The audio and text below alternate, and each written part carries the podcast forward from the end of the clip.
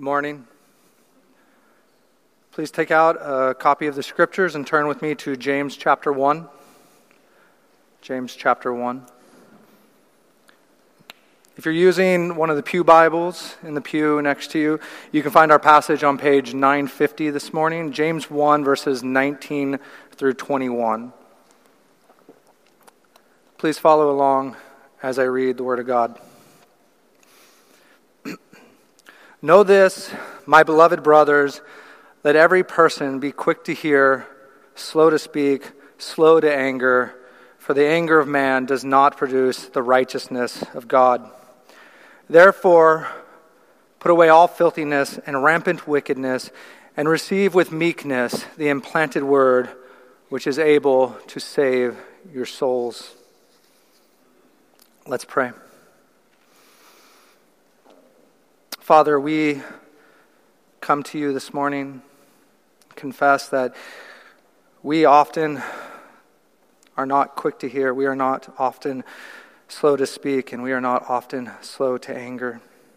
Lord, we pray that you would forgive us, help us to give, uh, receive your word, help us to know what it says and apply it. It's only through the power of your Spirit that we can receive, understand, and apply these things. So, Lord, we pray that you would not let us walk out of these doors this morning without being changed by what you have said. We pray for your power among us. Guard me from error and guide us in truth for your glory. In Christ's name we pray. Amen.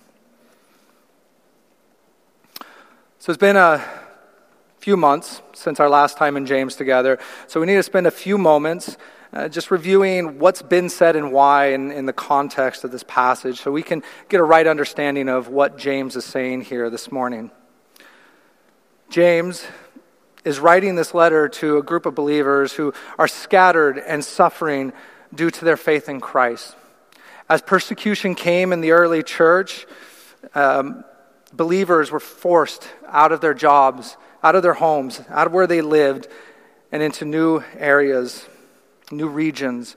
And as they find themselves settling into their new lives, they also find with that temptations. Temptations to possibly be just a little less vocal about Christ. Temptations to blend in just a little better so they don't suffer again.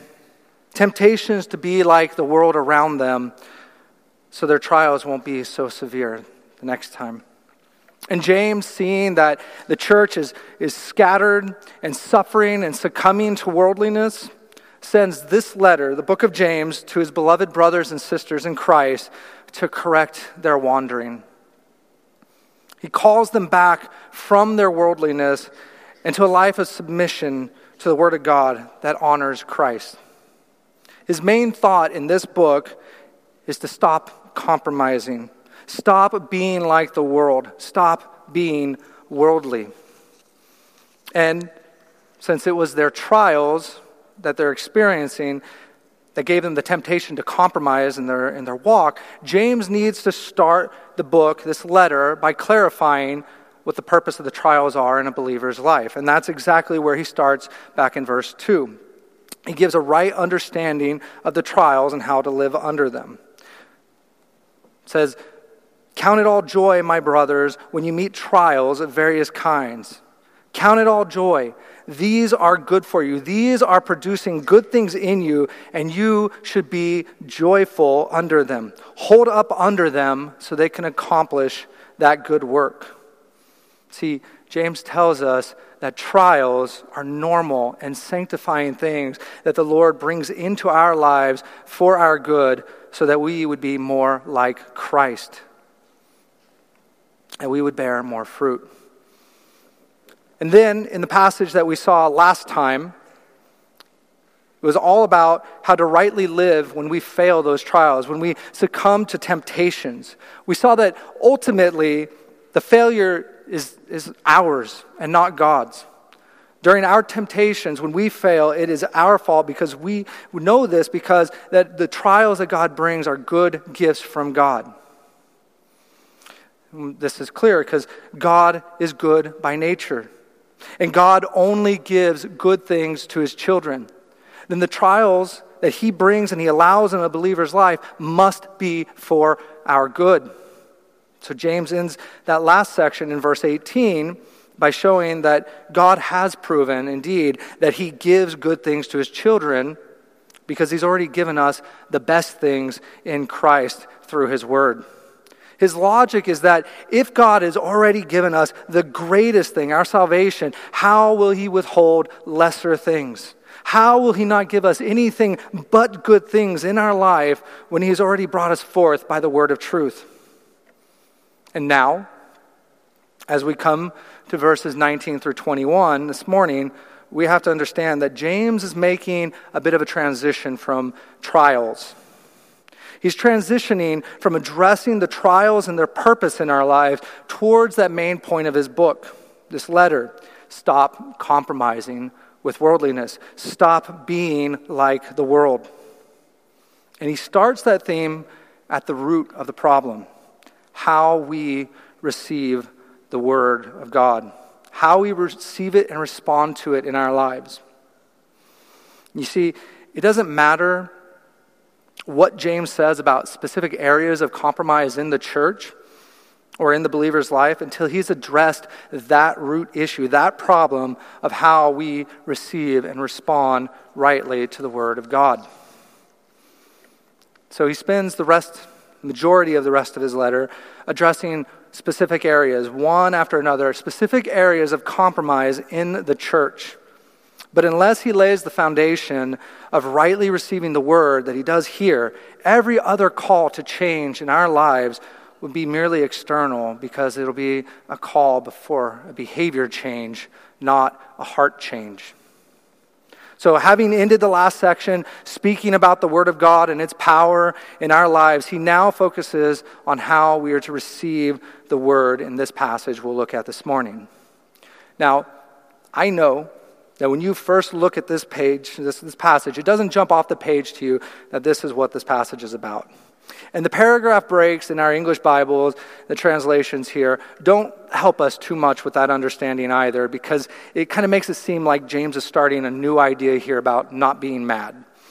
But let me show you three reasons why we must conclude that this passage this morning that we're looking at, verses nineteen through twenty-one, is about receiving the word. Three reasons, let me give you real quick, why we have to see that the true interpretation of this passage is about receiving the word of God. First, if you look back at verse eighteen with me for a moment, you notice the last thing that James says was about the word of God. He says, of his own will, he brought us forth by the word of truth. Second reason, the very next section in verse twenty-two, look with me, picks up the same exact theme with the words, be doers of the word and not hearers only. So last section was about the word, next section's about the word, and guess what? This section's about the word, because if you look, third point, look at verse twenty-one in our passage this morning, he says, verse twenty-one, therefore, now I want you guys all to realize that that word therefore means that verse twenty-one is connected to the previous sentence of verse nineteen and twenty. It's the same thought. Therefore, put away all filthiness and rampant wickedness and what? Receive with meekness the implanted word, which is able to save your souls. So his last point in verse eighteen was about the word. His next point starting in verse twenty-two is about the word. And everything in verses nineteen through twenty-one is about the word and how we are to receive it. The word and how we are to receive it. So here's a roadmap of our passage for this morning. We're going to see that James shows us three foundations for rightly receiving God's word. And then we'll end with a couple of applications. Three foundations for receiving God's word rightly. So our outline, point number one, receive it reverently. Point number two, receive it in purity. And point number three, receive it with humility. So let's get into this passage. Foundation number one, to rightly receive the word, you must receive it reverently. Reverently. He says, know this, my beloved brothers. Let every person be quick to hear, slow to speak, slow to anger, for the anger of man does not produce the righteousness of God. Now, that's sort of a dramatic way to start a sentence. Know this. And if you're like me, you kind of read that and you kind of say to yourself, okay, James, well, I get that, but know what? Know what? What are you talking about here? And the punctuation in the E S V translation make it seems like the, the what he's telling us to know is what comes next. That here, slow to anger, slow to speak. Uh, and and But we have to remember that the punctuation here in our English translations wasn't in the original. It's not inspired. It's something that's added for uh, clarification, hopefully. The Greek here seems to imply that there's a transition from the command to know something and this following list of things to do, this hearing and speaking. And it's a little bit complicated, but simply put, I think the best way to translate this verse is the way the New American Standard Version captures it. If you had that in front of you, it would say this: know this, my beloved brothers, exclamation mark. But let every person be quick to hear, slow to speak, slow to anger. You see, in the Greek, there's that conjunction, but, that lets you know that there's a new thought that starts there that's connected to the previous command. It's not what James wants us to know, it's what he wants us to do about what we're to know. We are to be quick to hear, slow to speak, and slow to anger because of something that we're supposed to know already. That's his point. So James starts verse nineteen very emphatically, know this, referring to his last thoughts from verse eighteen. Essentially, he's saying, take note of this, pay attention to what I just said, accept it because it's true. Have those truths firmly established in your mind as fact. So we have to ask ourselves, what are these truths that James is commanding us to know and have established in our minds? Well, let's look back at verse eighteen again. It says, of his own will he brought us forth by the word of truth, that we should be kind, a kind of first fruit of his creatures. You see, James wants us to have established in our minds that it's through the word of truth that God saved us. It's through the word that he has made us new creation, and not just any new creation. It's through the word that God has made us the first fruits of his creatures. We, brothers and sisters, are now in Christ, God's greatest creation, through the power of his word. Through the power of his word. We who have followed Christ know what it's like to be changed by the word of God and to be made new. We've tasted God's goodness through the gospel, and we've been adopted as sons and daughters of the Most High. And James wants us to have those truths firmly established in our minds, that it's God's power working through his word that has changed us. So why does he want us to know this? Why does he want us to focus on this? Because remember the main point of his book. He wants the church to turn away from the things of the world and turn back to a sincere faith in Christ. And the only way to do that is for God's word to work in the hearts of his people through the power of the Holy Spirit. Since we already know that God can change us through the power of his word, we should have that firmly established in our minds, James says. It's through God's word in our heart that God changes us through the power of the Holy Spirit. That's his point. Since it's so powerful that it can make us new creations, we should continue to let that word shape us and mold us into the image of Christ. And this is exactly what our Lord prayed in what's referred to as the high priestly prayer in James seventeen. Verse seventeen, Christ says, praise, sanctify them in truth. Thy word is truth. So brothers and sisters, know this. Know this. God's word is truth. And God will continue sanctifying us through that truth, his word. And since God's word is so powerful, we need to let it have as much influence and effect in our lives and our hearts as possible, which is exactly why James gives us these three rapid-fire commands in the next section of this verse. He says three things that we must do if we're going to allow the word to continue to accomplish God's work in our life. You must be quick to hear. You must be slow to speak, and you must be slow to anger. In other words, be reverent. Be reverent in how you receive the word. Treat it as the very words of God Almighty himself, and guard yourself in how you receive it.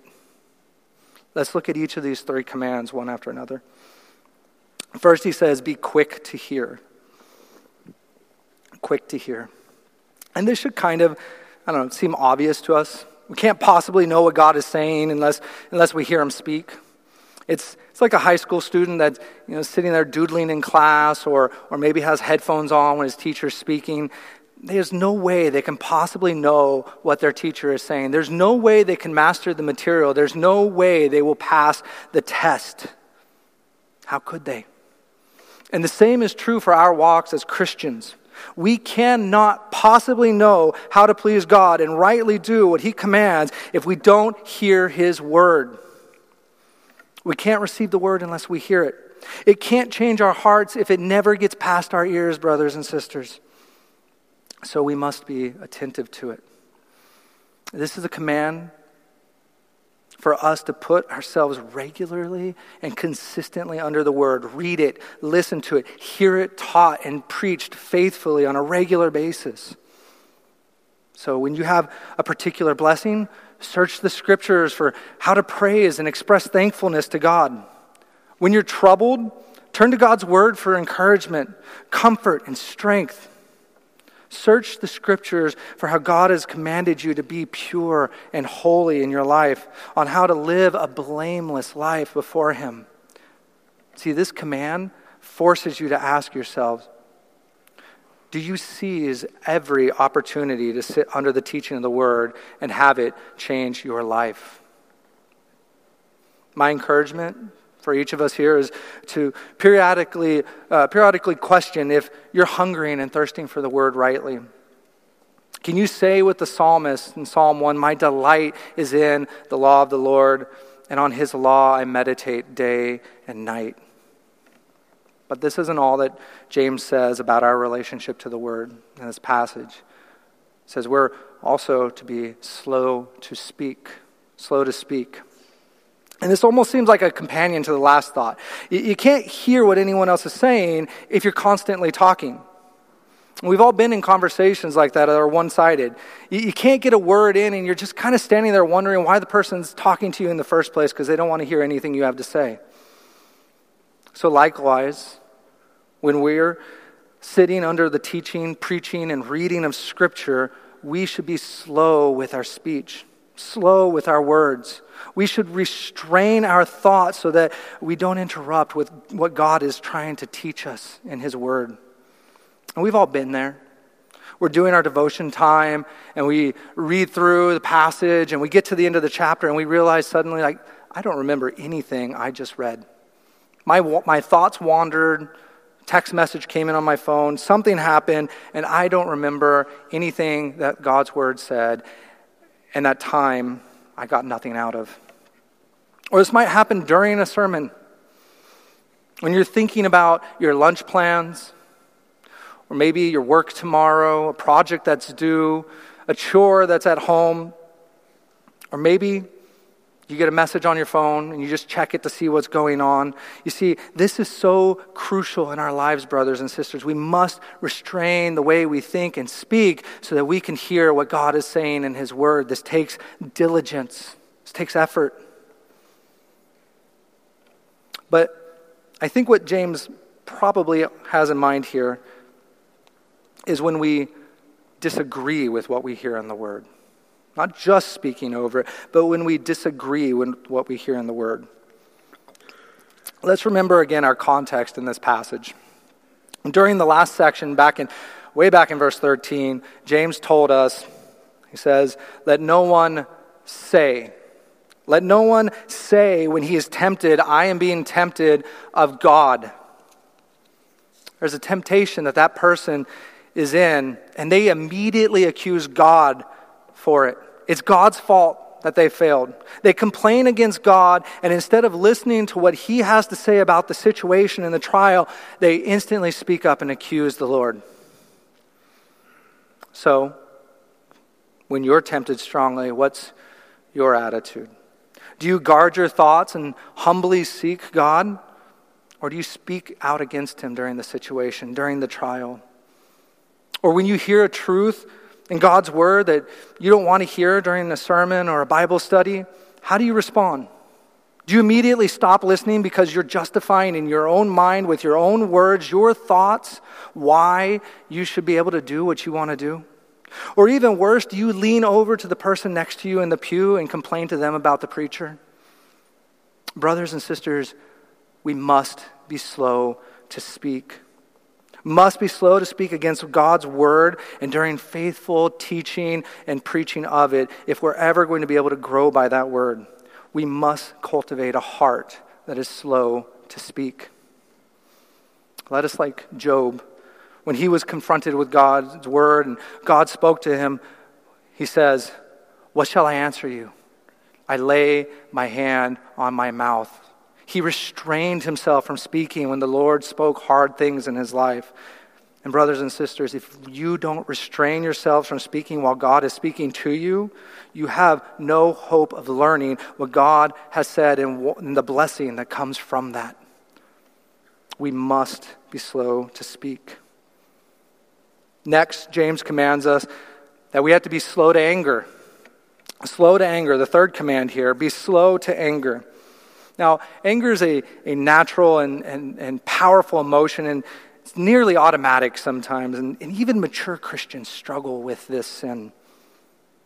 Whenever something makes us suddenly unhappy or, or we feel that it threatens to harm us in some way, the, the temptation is just to immediately lash out against that thing. Now, we've all read this verse before, and, and, and we probably typically think that it's referring to that type of explosive anger, the kind that's loud and violent, something belligerent and in your face. And maybe we think that because the translations here sometimes have this written, be slow to wrath. But the word here originally has the meaning of a, a deep resentment. It's, it's something that seethes and smolders under the surface. Unlike the wrath that lashes out at the thing that it's upset about, this kind of anger can go completely unnoticed by everyone else except God. So in our context, James is warning believers to not allow themselves, to not allow themselves to have this deep, festering dissatisfaction and anger towards the truths of God's word. Don't let yourselves resent God and his commands. When he says something you don't like about a sin that you cherish, don't get angry. And don't get angry at a brother that preaches or teaches it faithfully. And this happens all the time. We've all felt it at some point in our walk. Through his word, God says you can't have or do something that you want that's sinful. And you instantly have this temptation to be upset and seethe inside, get angry towards God and his word. Why not? Or maybe you know that God is calling you to submit an area of your life to him, and it upsets you because you want something different. Or else, maybe you see clearly in God's word that he tells you to live a holy and pure life and not be like the culture around you, and you immediately kick against his commands and try to justify in your own mind the worldliness and sin that you desire. And James tells us quite clearly, be slow to anger. Be cautious. Don't let yourself go there. Take control of your emotions and thoughts, and remember who is speaking to you. This is the God who saved you through his word, so do not resent his commands in that word. Hear him and submit to him reverently. James ends this section by giving us a, a motivation, a motivation to live this way in verse twenty. He says, "For the anger of man does not produce the righteousness of God." Now, there is a type of anger that Scripture refers to as a righteous anger. When we see God being blasphemed and, and, and dishonored, and, and our instant reaction is to be indignant about it. It should offend us. But when we allow our hearts to become angry at God himself and to resent what he has said, it can never accomplish right. It can never accomplish God's good in our lives that he intends. Our anger does not produce God's righteousness. This doesn't mean that we're not going to be saved if we get angry. We know that James is talking to brothers and sisters, fellow Christians here, uh, he, because he he addresses this to his beloved brothers. No, James means that this type of anger, this deep resentment in our heart and dissatisfaction that's directed at the truths of God's word does not produce practical righteousness. It doesn't produce holy living. It can never lead to what God requires of you and his people. It can never lead to godly living and spiritual maturity, which is exactly what the word is supposed to do in our lives. And that's exactly what we as Christians should want. That's what we should desire, is to have God honored and his purposes fulfilled in our lives. And that's James' point. That's our motivation. So be quick to listen. Be slow to speak, be slow to anger, and have this desire to honor God and have his righteousness fulfilled. This is the epitome of reverence, brothers and sisters, where you value someone's uh, so highly, their opinion so highly, that reverently you keep silent and you listen to them. You carefully guard your responses to what they say because of the great worth and value that you place on that individual that's speaking to you. And when it comes to God's word, this is the thrice holy God of the entire universe himself who is speaking directly to you. So how much more should we revere his word and what he has said more than anything else? Listen how this is put in Ecclesiastes chapter five, verses one and two. Ecclesiastes five, one and two says, "Guard your steps when you go to the house of God. To draw near to listen is better than to offer the sacrifice of fools, for they do not know that they are doing evil. Be not rash with your mouth, nor let your heart be hasty to utter a word before God, for God is in heaven and you are on earth. Therefore, let your words be few." Let your words be few. So, brothers and sisters, let us be reverent in receiving the word. Be quick to hear. Be slow to speak and be slow to anger. Foundation number one James gives us. Receive the word reverently. Receive it reverently. Next, foundation number two. We're going to see in the first half of verse twenty-one. This foundation, to rightly receive the word, James tells us, you must receive it in purity. Receive the word in purity. Verse twenty-one, "Therefore put away all filthiness and rampant wickedness, and receive with meekness the implanted word which is able to save your souls." Put it away. Put away the filthiness and the wickedness. Put it away, cast it off, lay it aside, get rid of those things in your life. So what is he telling us to cast off and get rid of? Well, first he says wickedness. First thing here we're going to look at. This refers to an intentional evil, an intentional thing that we do. These are deliberate and purposeful sins, the kind of things that we subtly cherish and, and come back to over and over and over again. It's wickedness because we know it's wrong, but we still love to do it. And James says it's rampant. Rampant. This describes something that's an unrestrained growth. It's, it's like a wart on your body. It's something that's growing on us and it's out of control. His point is to show that we need to remove these things from our lives by showing that, that it's out of control. It's not just a little thing that we can try to convince ourselves that we have control of, because we don't. It's rampant. Even a little bit of it is out of control, because even a little bit of it corrupts our lives and reduces our desire for the word of God. Cast it off. Cast it off and put it away. Throw it away from you. That's what James says. Second, James says that we're to cast off filthiness. And this word originally in the in the Greek referred to filthy garments of a beggar. Just absolutely just covered in filth. And it refers to anything that's immoral and causes a defilement or impurity in our lives. Anything and everything that causes a defilement and, and impurity in our lives.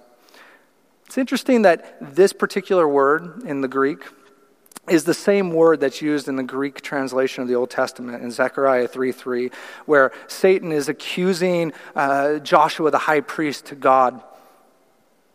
And what is it that that's Satan's accusation? That Joshua's garments are unclean. He's not fit for service as a high priest because he isn't living his life the way that God has told him to. He's not holy. His garments are filthy, is what we're told. He's filthy. He's defiled. And that's the perfect image for our sins. That's what they do in our life. They they they make us unfit for service. Just like Joshua was unfit because he was unholy, as God commanded, sin in our lives that we don't get rid of makes us unfit before God. So what does James say about this filthiness and wickedness? Cast it off. Throw it away. Lay it aside. Get rid of it. Listen how Paul expresses this thought in Ephesians chapter four. Ephesians four, starting in verse twenty-two.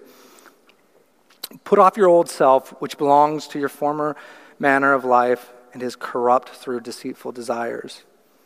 And in verse twenty-four, and to put on the new self, created after the likeness of God in true righteousness and holiness. You see, he says, put off the old self. Put it off. Now, this isn't just a, a casual taking off a piece, a little bit here and there, when it's comfortable or convenient for you. This is a deliberate, a deliberate way of just throwing it away. You see it's filthy, get rid of it, throw it away, get rid of it immediately is his point. And it's interesting that in the Greek, the grammar here for this command of casting it away, it's really clear that this is a command that has to come first before we can do the next command in the next section. We have to cast away the sins in our life and be pure before we can receive the word meekly. That's what James' point is. These things come between you and honoring the Lord. These things prevent you from receiving the word. Get rid of them. Don't treat them like they're your little pets that you can keep in a cage and feed. You can't keep these things under control. You can't domesticate these things. These things, these sins are not cute, fluffy little things that you can pet. They're sin. These are things that took that Christ went to the cross for, to take for us. And God's God's word tells us quite clearly, we need to put these things to death. We need to kill them, get rid of them, mortify them, cast them away. Submit to the word and repent of your sins. Point number two, James' second foundation for rightly receiving the word is to receive it in purity. Receive it in purity. So James has just said, cast these things off and lay aside our weaknesses, wickednesses. All these sinful behaviors and things that we do that, that keep the word from being effective in our life. Now, the imagery of, of casting off happens a lot in the New Testament. We see it quite often. And usually when it's used, typically what we see right afterward is a command to put something on. Cast off and put on, just like what we saw in Ephesians four with Paul, what he said a moment ago. Put off your old self, which is corrupt, and put on the new. Put on the new. And that's the typical order that we see of these commands in Scripture. But that's not what James does here. That's not what James does here. Here in James one, he doesn't tell us we need to put something on. And I think the reason for that is that everything after these passages in chapter one are going to be one long series of things that James is going to tell us to conform our lives to in the Word. Conform in many different ways, one after another, of things to put on. And remember, he doesn't want it to be just an external thing. He wants this to be true heart change. So what does he tell us to do? Well, look back at verse twenty-one with me. He says, Therefore, put away all filthiness and rampant wickedness, and receive with meekness the implanted word, which is able to save your souls. Receive with meekness the implanted word. So that's our point number three, receive with meekness, or receive with humility is another way to translate it. Now, this receiving has the idea of receiving like you're, you're getting a gift. It's something that you welcome and you accept. It's something that you want. James is saying this word, we need to receive it. And I love how John Piper says this when he's commenting on this passage. He says, quote, "It's not receive like you receive a blow on the head. It's receive the way you receive a feast. Receive the way that you receive a friend, or the way that you receive a surgery." See, it's not always pleasant, but it is always good for you, and it is always life-giving. That's how we receive the word every day. End quote. We're to receive it because it's always good. It's always good for us, and it's always life-giving. But what is it specifically that we're to receive? What is it that's always so good for us and true? And we want to be careful here. It's obvious in this passage he's, he's speaking about the word. In verse twenty-one, he even says, receive the implanted word. But I think he's focusing in on something a little bit more specific in this passage, and I want to flesh that out for you a little bit. Look how he describes this word in this passage and the ones around it. So if you look back in verse eighteen, he calls it the word of truth and says it's what saved us. The word of truth that saved us. It says, of his own will he brought us forth by the word of truth. It's the word of God that God saved us through. It's what God used to regenerate us when we first became Christians. That's the word here. And then if you look back at verse twenty-one, at the end of the verse, he says, it's able to save your souls. And it's something that's implanted in us.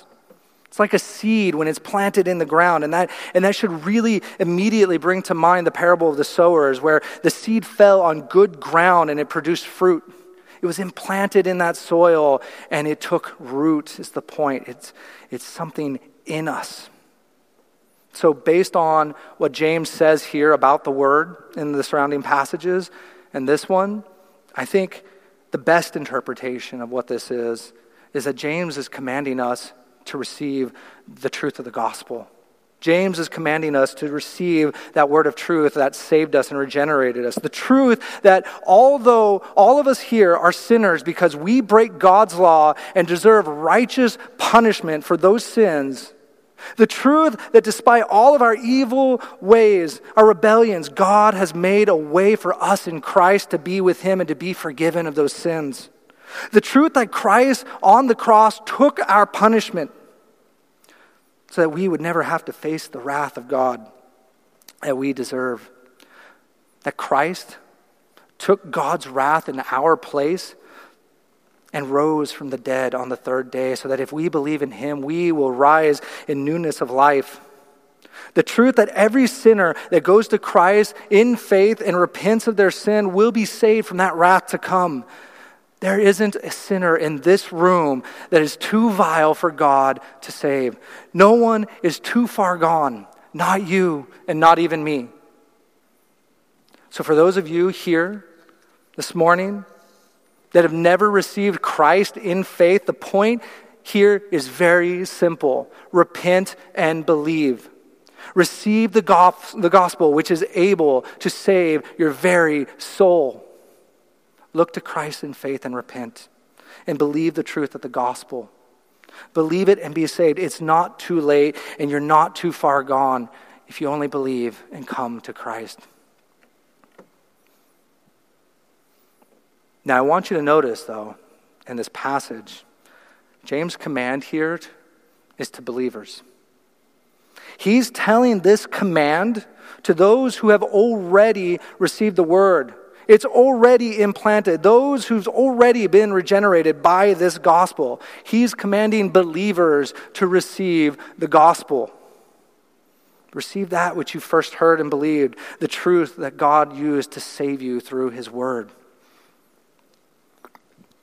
Now, That might sound a little strange to hear as a believer. Might sound a little strange, and you might be asking yourself, why do I need to receive the gospel if I'm already saved? I already believed it. Well, to answer that question, you have to understand uh, that salvation in the Bible is spoken of in a few different ways. It's described as something that happened in our past when we first believed. It's when the word first became implanted in us and we first came to Christ and received him. And theologians re- refer to this as, as justification, meaning that we've been made right with God. We've been we've become just because we've received God's righteousness in Christ. And the gospel is what God used to do that work in us. God plants the gospel through the Holy Spirit, then saves us by granting us faith, faith in that word. And this is what we usually think of when we consider salvation, something that's already happened to us. But salvation in the scriptures is also described as something that's happening in the present, ongoing to believers. Once we're saved, God uses the truth of the word as a constant resource in our lives and our heart for the Holy Spirit to continue to guide us and teach us. He uses the, those truths that we just spoke about to grow us in practical holiness. He uses the truth of his word to give us a desire to kill sin and to follow hard after Christ. This is what theologians refer to as sanctification, meaning that we become more set apart for God's service throughout our lives. And what is the fundamental truth that God uses to, dr- to drive that sanctification? The truth that we're in Christ, that we who were once far from God have been brought near in Christ. We who were dead have been made alive. We've been adopted as sons and daughters of the Most High. And so as a result of that, we desire to live lives that are worthy of our Father and of that great privilege we have in the gospel. You see, at its core, it's the truths of the gospel that God uses to drive our sanctification. It's the gospel that God uses to give us those desires and cause this growth. The truth that we're now not our own and we are one with God. So salvation, we see in Scripture, is something that happened to us in, in the past when we first believed. It's also something that's happening to us ongoing right now in our sanctification. But our salvation is also described as something that happens in the future. Something that happens in the future. See, God didn't bring us to Christ just to leave us in this world. God has promised to save us to the utmost. He will bring us through the end of this life and to himself. See, we're promised in his word that we will receive our reward, which is eternity with Christ. Listen to how John says this in, in First John chapter three, verse two. He says, "Beloved, we are God's children now, and what we will be has not yet appeared. But we know that when he appears, he, we shall be like him, because we shall see him as he is. We will be like him, not like we are now, but we will be like Christ then." And this is what, again, theologians refer to as glorification. That ultimate consummation of our salvation, when we are with Christ, we will be glorified with him and be made like him. And the Holy Spirit uses those same truths of the gospel throughout our life to be a constant resource to guide us, to keep us from falling, to lead us to the end of this life, this race of faith that we're in. It's the gospel. Yes, it's Christ in us, through the power of the Holy Spirit, but it's the truth of the gospel that the Spirit uses to accomplish these ends. So why? Why do believers need to accept the gospel that they've already received? Why do they need to receive it and welcome it ongoing? Because the gospel isn't only what God used once, sometime in the past, to save you and make you a new creation, and now you're good, you're done with it. No, you as a believer must continuously receive the and welcome the gospel in your life, because it's those same truths that you believed at first that God will continue to use to bring you to himself in eternal glory and with Christ. That's why James tells us to receive it. That's why we're to welcome it. So brothers and sisters, we must receive this implanted word. We must welcome its power in our lives so it can accomplish its work in us, saving us to the utmost, sanctifying us, and bringing us ultimately to eternal glory with Christ himself. But exactly how are we to receive and welcome this implanted word? How are we to welcome it into our lives with all of its power? I love how James says this. Verse twenty-one, we're to receive it with meekness, with meekness, or with humility. You know, often when we hear the word meek, we think of possibly someone that's, you know, weak or cowardly, not strong enough to do something. But that's not what this word means at all. It means to have a mildness of your disposition, a gentleness of your spirit. You see, this isn't a weak person. This is a person that has the strength to control themselves in adversity. It's the quality of a strong person that's submissive instead of arrogant. And the best way I can describe this to you is by looking at Christ. Looking at Christ. In Matthew eleven twenty-nine, the words are going to magically appear up here in a second. Matthew eleven twenty-nine, Jesus says, oh there, "Take my yoke upon me, or upon you, excuse me, and learn from me, for I am gentle and lowly, and you will find rest for your souls." Gentle and lowly. That word there, gentle, is the exact same root word for, for meekness in James one twenty-one.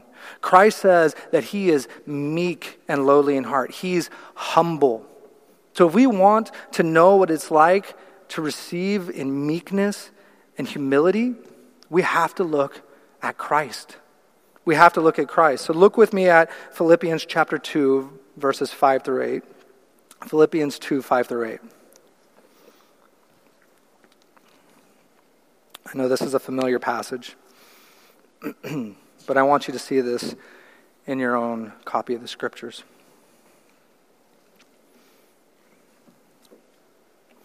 Philippians two, five through eight, we read, "Have this mind among yourselves, which is yours in Christ Jesus, who though he was in the form of God, did not count equality with God a thing to be grasped, but emptied himself by taking the form of a servant, being born in the likeness of men." And here it is, don't miss this.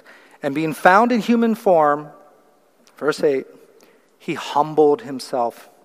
He humbled himself by becoming obedient to the point of death, even death on a cross. So how are we meek? How are we humble? When we're like Christ. When we humble ourselves in every affliction, every situation, every trial to the will of our Father and his word. Just like Christ did. No matter how hard the trial or the situation, we humble ourselves, meekly receive the word just like Christ did to the point of death, even death on a cross. So welcome and receive this implanted word with humility in obedience to what God commands in every aspect of your life. That is how we're to receive the gospel. That's how we're to receive it meekly and humbly, just as Christ. So allow the word to influence every part of your life. Let the gospel do its work. Humbly submit to it.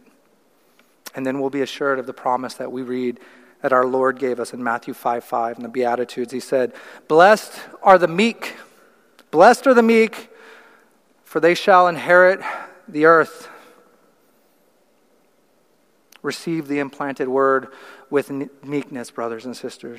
Receive the gospel with humility.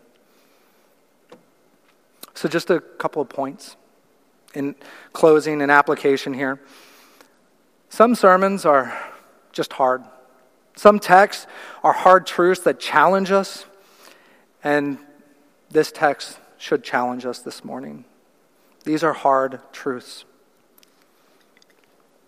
And we can look at this, this passage, this text this morning as a test of our faith.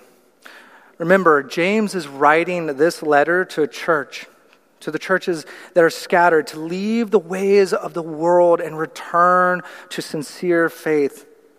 Live consistent with the word, the gospel.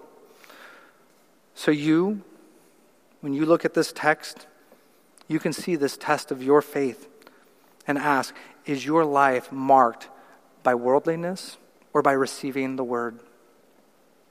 You see, when the true disciples of God hear God's word, there's a deep affection for its truths and a strong desire in our hearts to obey it. There's this, this hunger for the word deep down inside of us. So application point number one is to apply this test to our own lives by asking, what is your response to the truths revealed in God's word? Do you hear it and listen to it? Do you purify yourself according to what, what you read there? Do you receive it humbly? If the answer to those questions are a consistent no, then I have to warn you this morning that you may not have true faith in Christ. You may not have a new heart that's able to love God's word. You may not have these new affections because you may not be saved.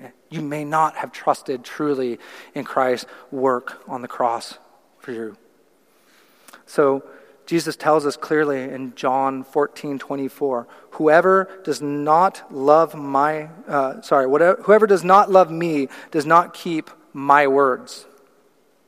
So if this is you, please repent. Go to Christ.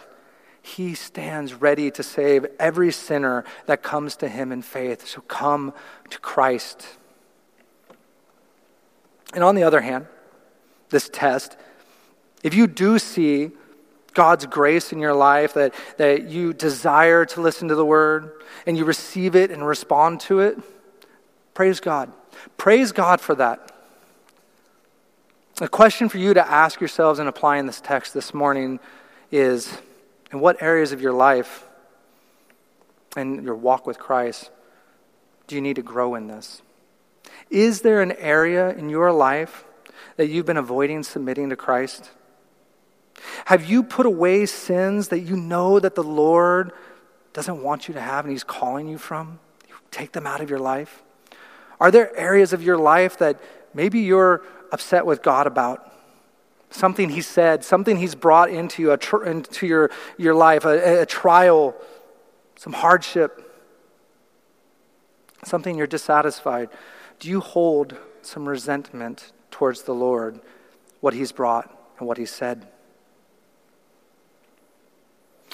Well, then James' words to you this morning are very timely. Be quick to hear, slow to speak, slow to anger. Receive the word in purity and with humility. That's our first application for this morning. Apply this text as a test to your faith. And second, since it's New Year's Day, and this sermon is all about receiving God's word, it may seem like a good time to encourage everyone here to uh, revitalize your Bible reading plans. Return to it. And many of us here this morning do plan on reading through the Bible in this next year. Praise God for that. And I encourage that. And, and that we all read the word regularly and consistently. We hear what God says and apply it to our lives. But, but for my second application point this morning, I actually want to give a caution, a warning.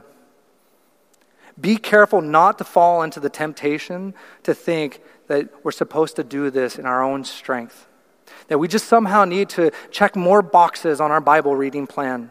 We just need to get through more of it. We need to hear more of it.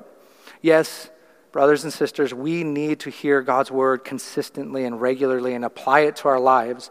And yes, it takes great effort to study the word and to apply it. But we have to realize that God is the one that gives us the energy to do it. And the Holy Spirit is the one that blesses that effort with understanding and changes our hearts to make us more like Christ. So yes, read your Bibles, receive the word, but be careful not to do it in your own effort. Before reading and hearing the word, pray.